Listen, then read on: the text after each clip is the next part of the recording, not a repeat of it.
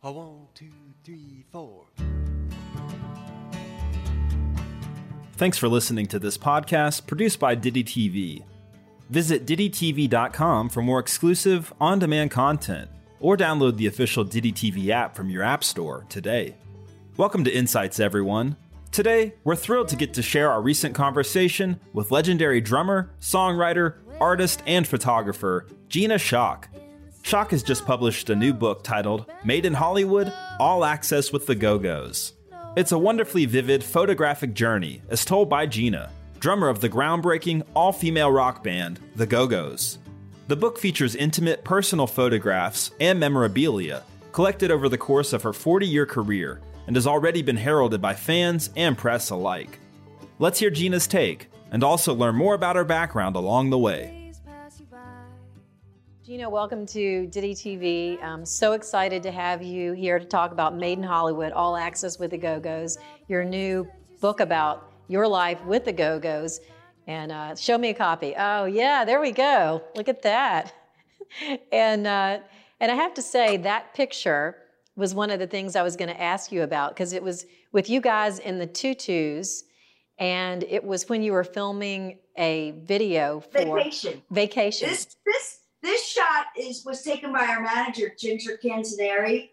Uh, she she was always snapping photographs too. Um, uh, yeah, Ginger took this photograph. Uh, it was during a break when we were shooting the vacation video um, in at the Chaplin soundstage, Charlie Chaplin's old soundstage on La Brea. Mm-hmm. It was at A&M Records. They they had they had bought that whole area there, um, and uh, that was during a little break that we were taking, uh, and we walked outside onto La Brea in those tutus. Can you imagine what people driving by? I wonder what they were thinking, like crazy, crazy hooker people out there.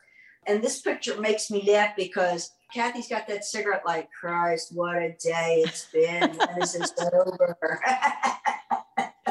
but that's one of the things I thought was so funny about the photo is she's sitting there smoking. It's like, oh my God, I'm so done with this. yeah. That was that was believe me, that was like over 12 hours of shooting in a day. That's that was uh videos back then were really were very time consuming. And um yeah, it was uh not the most fun doing them, but the end result was well worth it. Yeah, it's way more work than people think to make a video like that. Oh my God, it really is. It really is a lot of work. All the preparation, you know, um, um before you actually get on screen, but uh, and then uh, uh, doing takes over and over, you know. Whose idea was it to put you guys in tutus? Ginger had a postcard that she picked up in London, and it was of these five skiers, and it was in um, the Everglades, somewhere in Florida, I forget where. Uh, and we were, she had that idea and she brought it to the guy that wound up directing the video, uh, Mick Haggerty and C.D. Taylor, these two. Um, and they, she came with a concept and they, the three of them worked on it and the vacation video is the, uh, the outcome. It was great. Very smart, smart, very smart. Very smart, very smart marketing because it was kind of the opposite of your image and so that's what made it even crazier. I mean, I love. We that. always love to do things that are not that people wouldn't expect. You know, I mean, we're never going to see us trying to look sexier. You know, uh, we never played on that being women. We just didn't. We thought it was a cheap shot. Well, let's go back because it's a pretty amazing story, and to this day, there aren't many all-girl bands, and so, and and then there really weren't any, and so I wanted to kind of go back where you got your start, and you grew up in Baltimore, yeah. right? Yeah, I grew up in Baltimore. And you originally weren't playing the drums. You started with guitar and bass, and how did that go?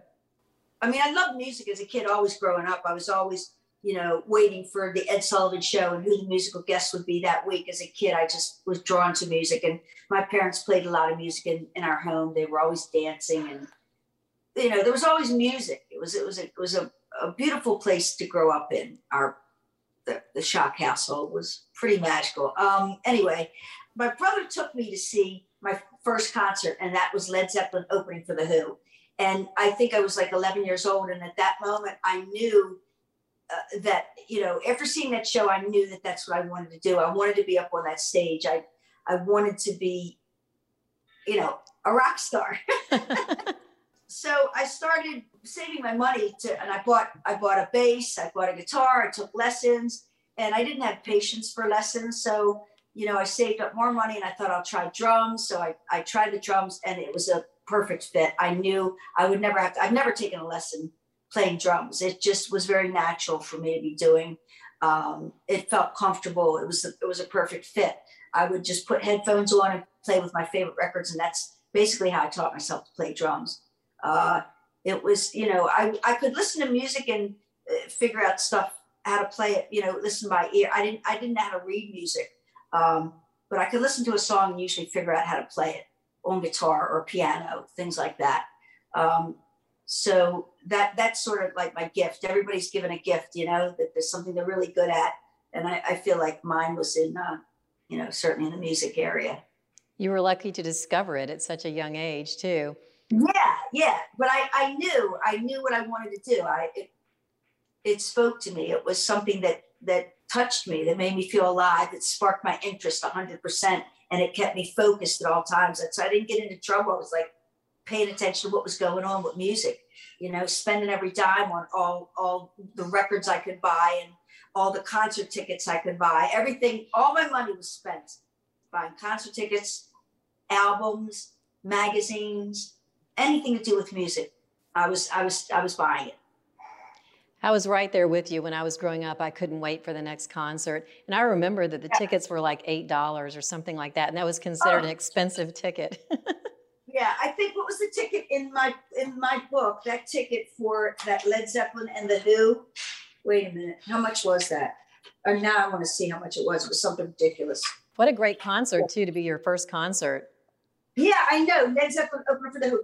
Oh, okay, 375. 375 to see The Who and Led Zeppelin at Merriweather Post Pavilion. And they spelled lead, L-E-A-D. That was the first, that was, yeah, that was the first um, American tour for, for, for Led Zeppelin was uh, in 69, yeah.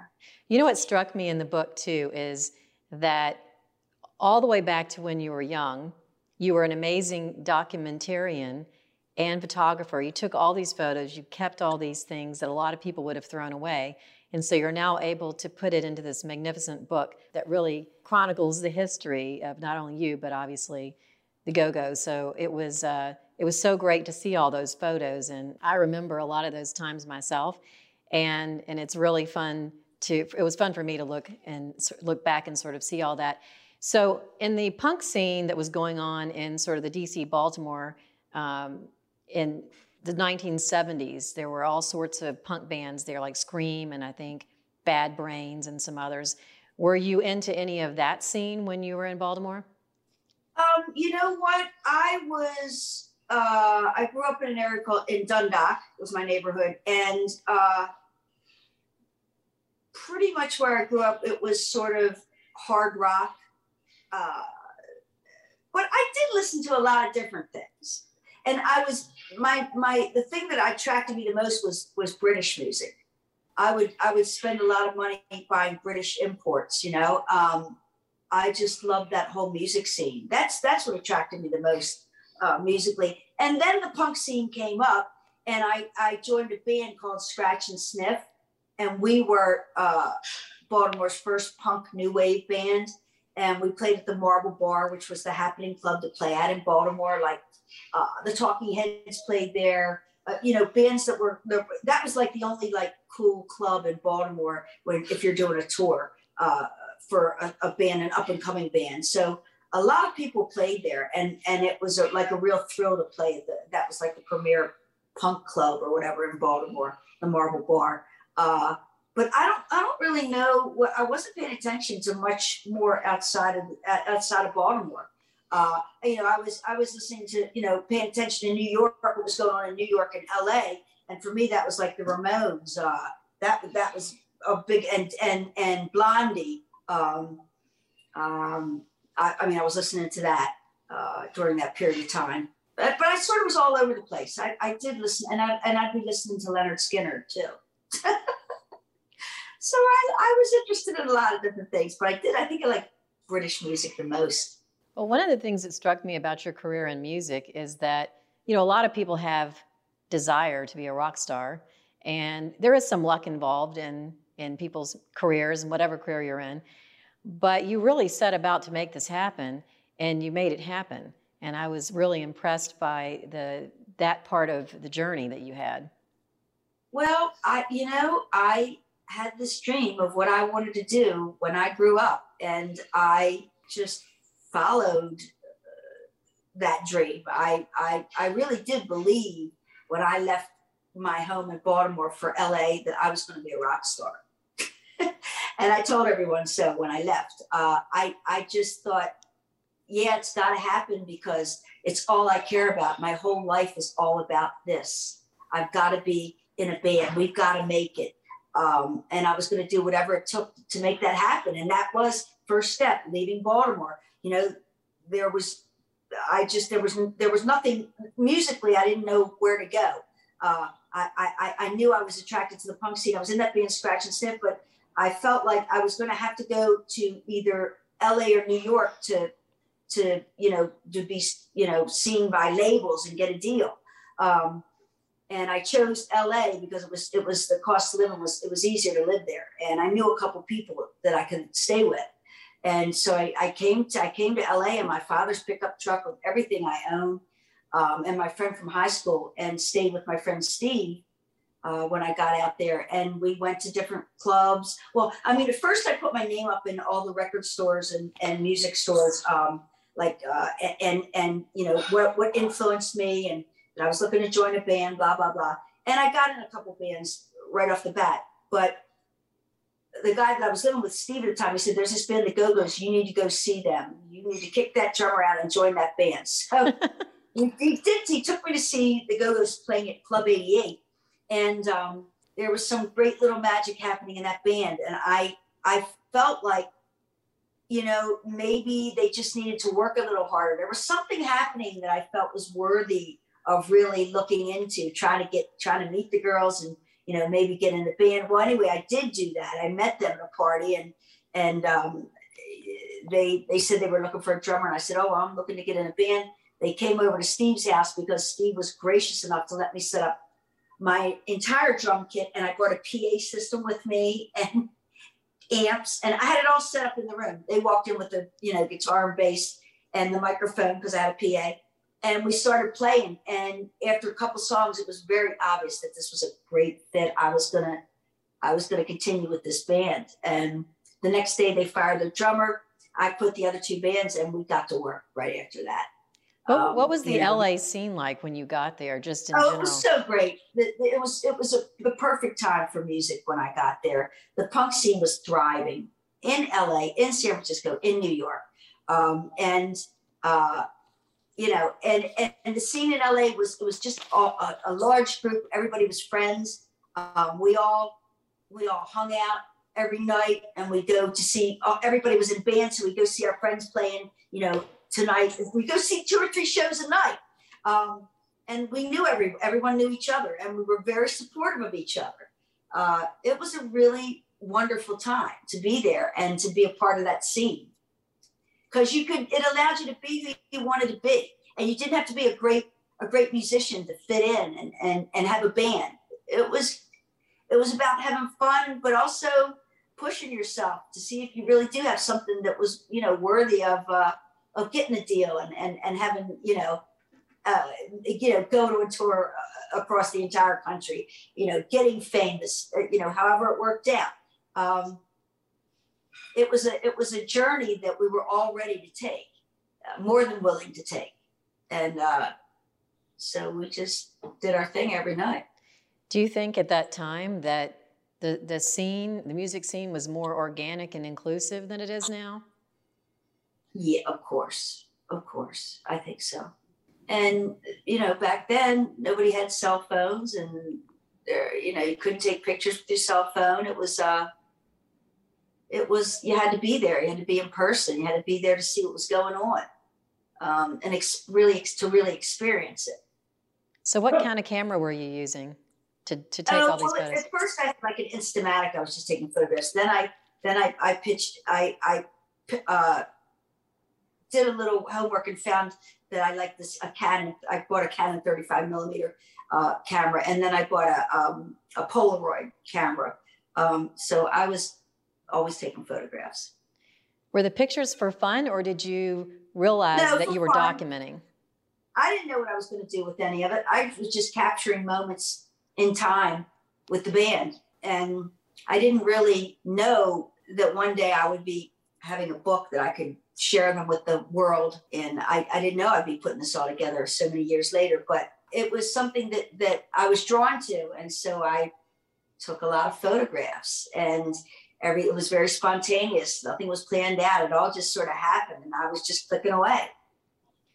I read too that you're proud of the fact that the Go Go's played a part in the women's movement.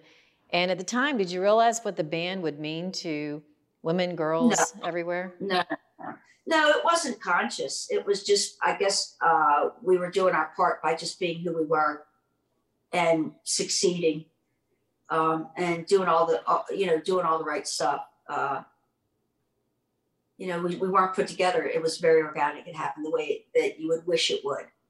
Um, and, you know, all these years later, you look and see that we did influence a lot of folks, and that's a really good feeling.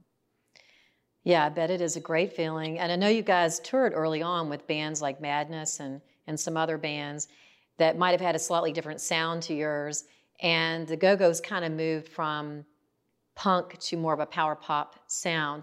So, how did that happen? And was it the influence of other bands, or what was it going on there? No, we were. I mean, we're still a punk band at heart. Um, when you come to see us play live, you, you'll always you'll see that we play pretty, pretty rough and tumble. Um, we're not very polished. Uh, but when we recorded our first record, Richard, our producer, saw in us what we didn't see, and that was that we could transform what was strictly a punk sound, a punk uh, punk songs, uh, into these beautiful sort of uh, pop, rock, punk gems. Um, because you know we uh, he it, we slowed everything down, and we kind of a lot of lost a little bit of the punk element in that, but we, you know. Uh, we still kept it alive in in in our performances and uh, um, uh, but but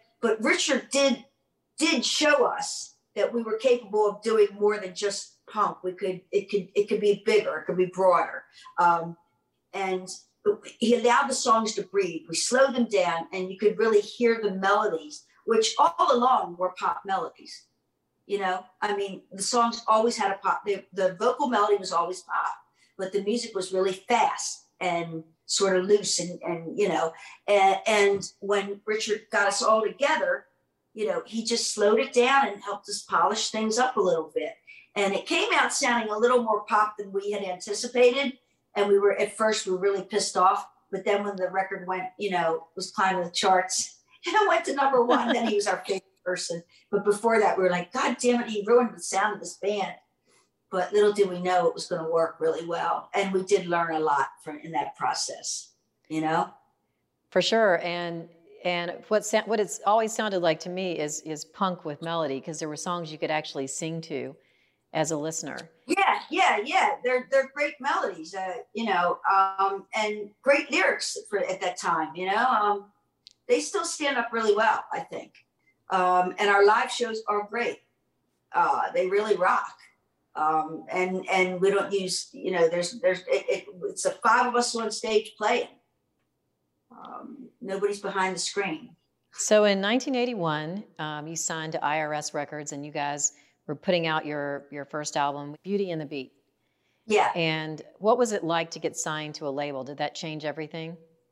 Uh, well, yeah, it did change everything because we were it, that allowed us. Uh, they they gave us some money so that we could actually get a decent producer, and and we got Richard Gottehrer, who was and Miles Copeland was very very smart to help us get Richard because Richard was a song man, and we needed somebody to help and help us polish these songs up and make sure they were in the best form they could be to record. Um, and even though the budget was pretty small, I think we it was like sixty thousand dollars to make that first record. Um, and then it, I mean, uh, you know, uh, we, we, we, we got to, to, to leave LA and go to New York and stay in a hotel and record every day. I mean, we felt like rock stars. We were, we were, we were in the process of becoming rock stars. Uh, it was such a cool time. You know, we'd work all night, then go out the rest of the night. we'd work till whenever 10 or 11, and then we'd go out till three or four in the morning, or, you know, we were young and it was, we were having the time of our lives.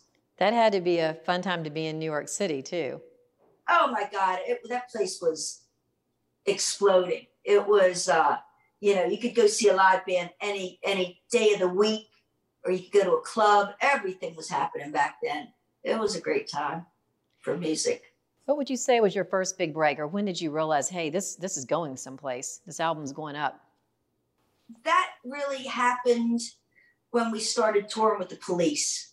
Because prior to that, we were in a, a 12 seater band touring the country, and that was pretty hellish.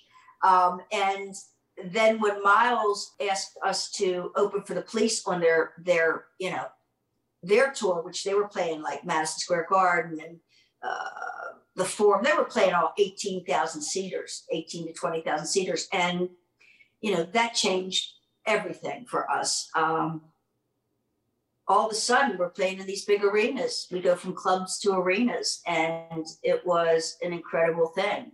You know, uh, the we started seeing the record sales really start to pick up and then we did when we and then we did saturday night live which was a big deal back then um, whoever the musical guest was um, that changed everything. I think after we did that like a week or two later our record went to number one. That was sort of cemented it was the saturday night live performance. But um, being on tour with the police really really changed everything too. It was a big deal. Because when we finished with them, we came back, we finished in LA, and then we had a week or two off, and then we went right back out on the road and uh, played all the same venues that we had just played with the police, only we headlined them. So that had to be a trip. yeah, great. It was great, but it was all happening really fast, and it was happening so fast that I don't really feel like I had I couldn't appreciate it as much as I do now. In retrospect, I'm like, wow, that was an amazing thing but it was really happening fast. So, did everyone get along when you were touring? Yeah, for the most part. Yeah, I think we did. You know, the little girl gang, the five of us. Um, and we would go out and terror, terrorize whatever city we were in that night when we got done we were out and about. So, did do you feel that as a as an all girl band back then that you were treated any differently when you were on tour, or was everything pretty much the same. What in what way? What do you mean by promoters or by the yeah. general public? Who do, you, who do you mean by band member, other bands or other bands, promoters? When you get went to venues, did, was it? Did you feel like you were just another rock band, or did they treat you any differently? No, I, I felt like they treated us. You know, were very pretty polite to us, mm-hmm. and um, uh, you know, I mean, initially they may not have taken us seriously, but you couldn't you couldn't argue with the numbers. Okay, and we were selling millions of records. And that's when you know the suits and ties have to stop and go yeah man something's happening here. We got to we got to show some respect. Well I, I, noticed that in the in the book uh, there are lots of pictures of other artists that you came across when you were touring chrissie hynde the police johnny cash and among others. Lots, and lots of folks that we came across over over our uh, during our journeys over the years and uh, I, you know, I'm so grateful for all that time. Uh, uh, uh, you know, we met so many people you only dreamed of meeting, like hanging out with Johnny Cash. Wow, that's pretty heavy. And and I love that I that I have photographs that I can just look at and, and remember how it felt. You know, because when it, the, looking at these photographs, it makes you, you it, it elicits feeling and it's great to have this book so that I can remember all that stuff and I can share it with all the fans and I'm very excited about it. Well, so in the middle of all this excitement and you're touring and everything is going so great, you actually ended up with a health problem. You had to go in and have surgery and take time off and all those things. And um, was the band supportive of that whole time period for you? Oh, of course. I mean, it was, yeah, of course. They're my family. They're my friends. They were, they were mortified, and none of us could believe it was really happening. I mean, uh, you know, to be told that you have to have heart surgery at the age of 26 is, is very heavy. Um, and that's when we took our, our famous Palm Springs trip. Um, and, you know, rented a Jag, rented a caddy, and drove out there like crazy women and partied and, uh, you know, sort of our last hurrah in case I didn't make it. Um, and it brought it brought, it brought us all together at a time when things were pretty, pretty splintered. Well, that's what sort of struck me from the photos in the book is that it really looks like you guys are just having a blast and having fun together, and that it was like a big, long, extended girl trip. Yeah, exactly. It's it's you know, you know, we get together and we're like a bunch of high school kids. You know, I mean, we laugh at stupid shit. We're always we always seem to have a really good time. And you know, there were some difficult periods. Don't get me wrong, that, that we've all gone through individually and as a band, as a group. Um, but we kept pushing, we pushed through all that. We've become much better communicators.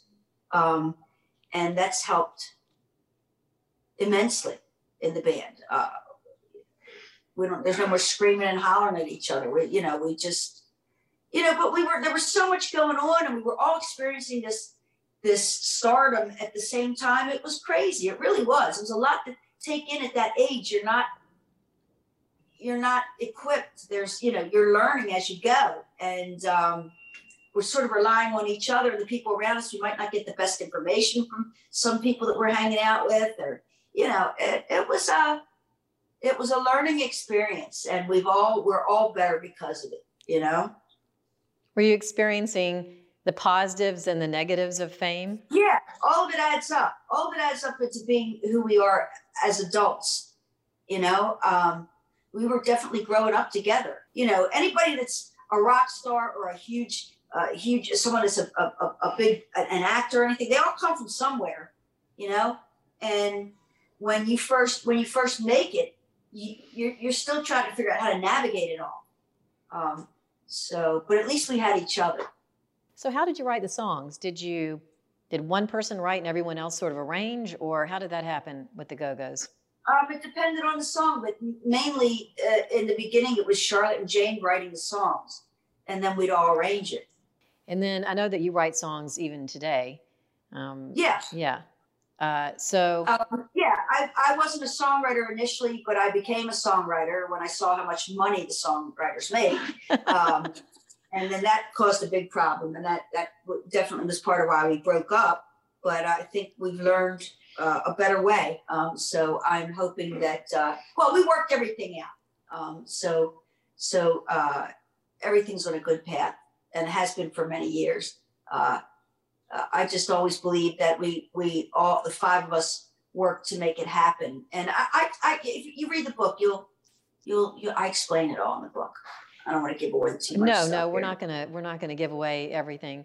That's what I was saying. Is this is sort of the just barely touching on the amazing fun stories that are in this book. Um, and you received a star on the Hollywood Walk of Fame did you ever, in your wildest dreams, think that that was going to happen?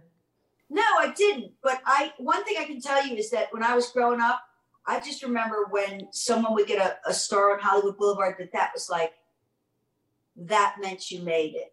You know, that was that was the uh, the, the, the top of, of, of the top. You, you know, that the, the the creme de la creme. That was you know that meant you couldn't get any bigger than, than, than getting a star on Hollywood Boulevard.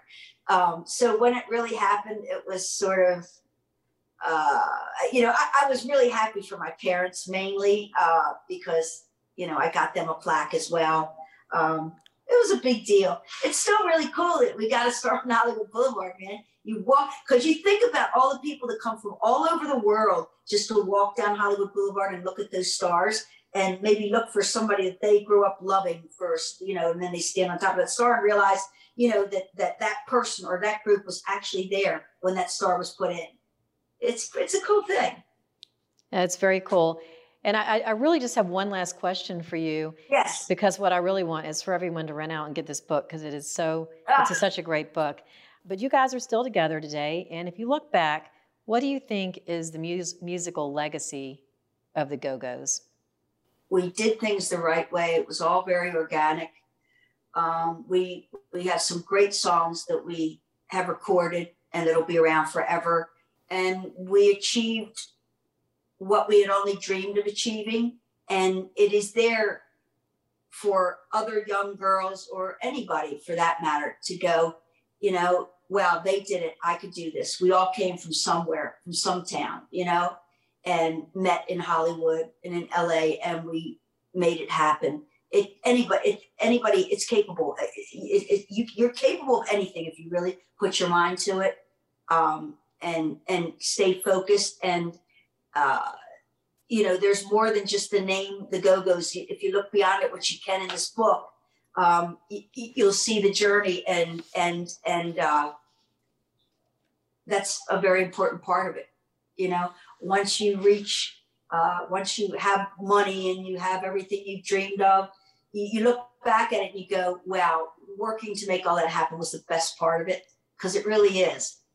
Uh, when you were really poor and you're having to eat uh, on five bucks a day or something, those times I look at that and it really makes me smile and know that like we were so absolutely focused on making it. We were doing whatever we had to do. Um, and that so other people, you know, it can happen. It can happen to other people too. It can happen to you if you if you really want it hard enough, bad enough rather. Um, and uh, so I think we leave great songs and some funny videos, and um, I don't know. Well, what struck me is that you guys really went after it and you made it happen. And I love the fact that it was fun um, and that you guys are still doing it. And I hope everyone gets a book. Yeah, we're and... gonna we're gonna we're gonna be out. Uh, my book comes out the 26th. The Rock and Roll Hall of Fame induction is the 30th. Um, then later at the end of the year, we're going to be doing I think six or seven shows on the West Coast. Um, next year, we're already booking some shows in the states, and in June and July, we're going to be in England opening for um, for Billy Billy Idol. Um, and we're doing all the stadiums with him. We're doing like Wembley and Leeds Arena, all the football stadiums. And we're very much alive. We're still doing what we love to do. And um, only we're not doing it at breakneck speed. we're taking our time and enjoying the ride this time around, you know? Well, I hope I see you on the road because I would love to catch one of your shows. And in the meantime, we'll be around next year if, if, if we can all, you know, hope and pray that COVID that things get better. Absolutely. I feel like we're heading that direction. And the book is made in Hollywood, all access with the Go Go's. Gina Schock, thank you so much for joining us. It was great. It was so great to meet you. And thanks for stopping thank by Ditty TV. We hope you enjoyed this conversation with Gina Schock. To learn more about Gina and what she's up to, and to order your copy of Made in Hollywood, all access with the Go Go's, be sure to visit ginaschock.com. And remember, you can visit DittyTV.com for more exclusive on demand content and download the official free Ditty TV app from your App Store today. It's NFL draft season, and that means it's time to start thinking about fantasy football. FantasyPoints.com features industry leading experts and prognosticators using proprietary hand charted data to help you score more fantasy points. FantasyPoints.com is the place to go for whatever kind of fantasy football you play. Whether you play fantasy football, daily fantasy sports, or do a little bit of everything, Fantasy Points has the meticulously researched content to guide you to victory. And why wait for the fall? Fantasy Points also covers the new spring football league, the UFL. Join the guru, John Hansen, Scott Barrett, Joe Dolan, and other massive names in the fantasy football universe with an exclusive offer. Use code Pantheon for 15% off any fantasy points package, including the all in package, with access to every article, tool, and data nugget that Fantasy Points has to offer. That's fantasypoints.com and code Pantheon for 15% off at Fantasy Points. Fantasypoints.com. Code Pantheon. Score more fantasy points.